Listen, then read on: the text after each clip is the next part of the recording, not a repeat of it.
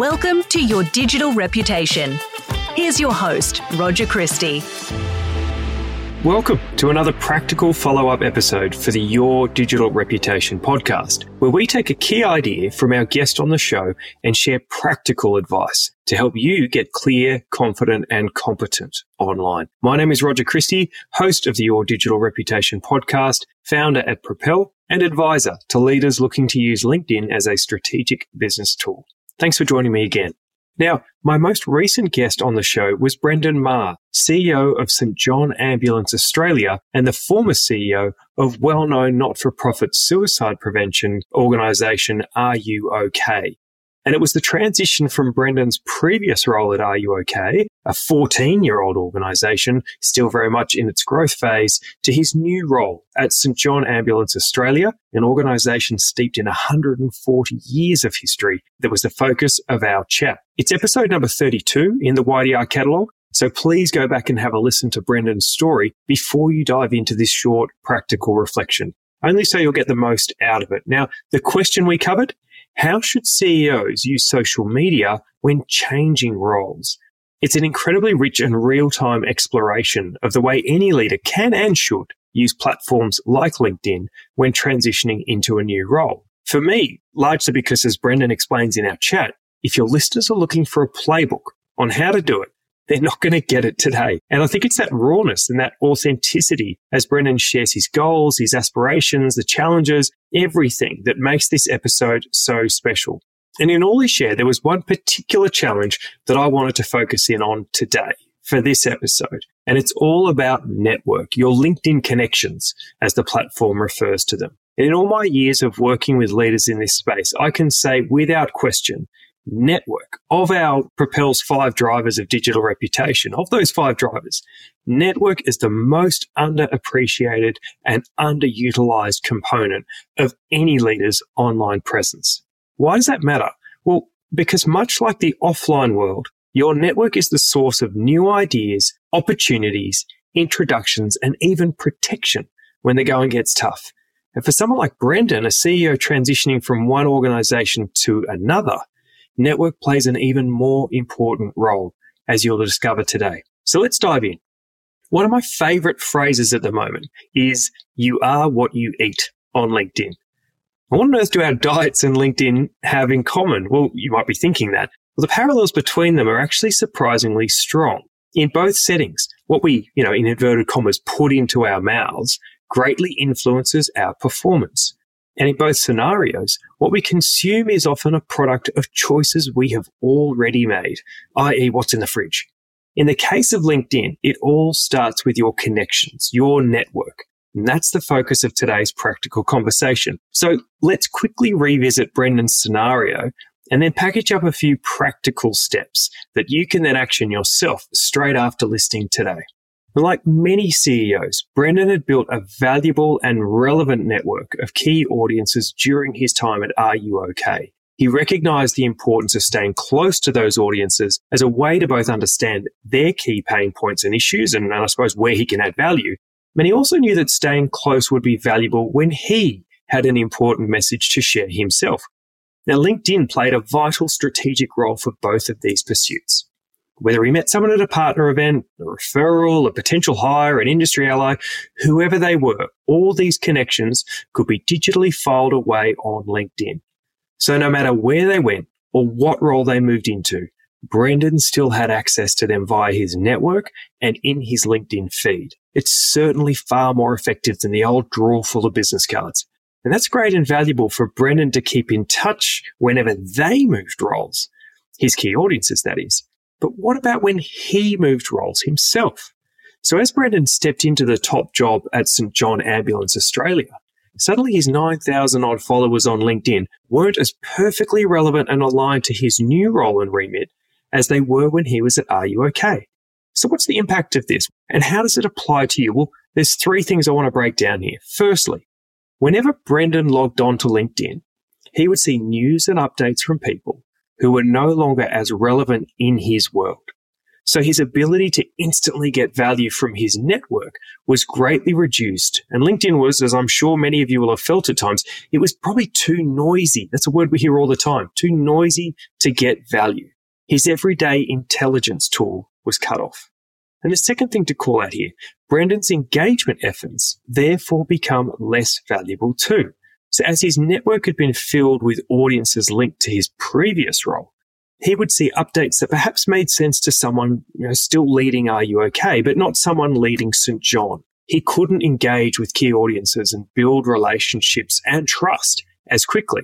And in fact, engaging with the old world, if I can use it, if we call it that, I suppose, it presented risks because even as there was history there in those relationships, there may not have been a future. So Brendan's LinkedIn feed and connections risked becoming a distraction from future business success. And the final point I make, and I think this is most important for many CEOs, whenever Brendan then had something to say, it risked falling on deaf ears. And this is the key risk for leaders. Your network greatly influences how well your content performs and how far it travels. So if your LinkedIn network is filled with large numbers of people who are less interested in what you have to say today, you not only risk limited engagement and reach on your immediate post, the disconnect between your post and your audience's interest will continue to erode that performance on all future posts until you fix things. And that means that crucial messages from the CEO are often not being heard. Thanks for tuning in to this episode of the Your Digital Reputation podcast. Now, whether this is your very first episode or you're a fully fledged subscriber, I want to share an exclusive invitation with you. I want to invite you to join the one program that will help you take greater control of your digital reputation and help you kick some real goals on LinkedIn. It's our Your Digital Reputation LinkedIn for Leaders program, a one month program built off the back of hundreds of conversations with leaders and 30,000 odd hours advising them on LinkedIn.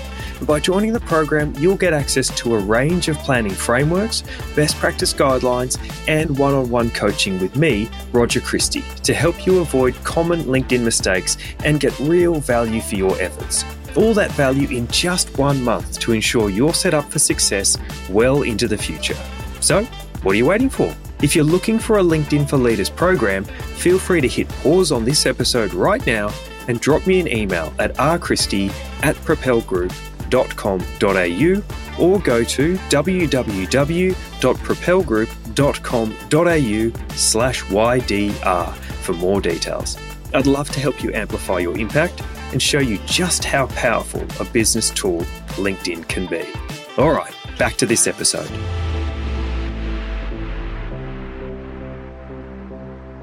Now, this isn't to say that every one of Brendan's 9,000 odd connections are no longer relevant, and nor am I saying that's the case for you either. This isn't about wiping the slate clean and starting again.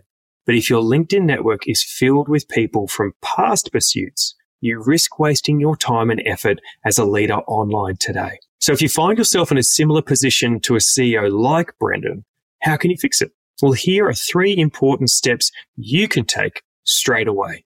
Tip number one, review and refine your current LinkedIn network. If you haven't done this before, LinkedIn actually provides some really simple steps to help you download an Excel file, a .csv file of your connections. And I'll include a link to the instructions in the show notes. So download this list and then go through your list with a highlighter, whether that's electronic or physical. Go through with a highlighter, asking yourself, is this person really important for me in my current role? And ideally, what you want to do is create a group of the top 15 or 20 most important people in your network.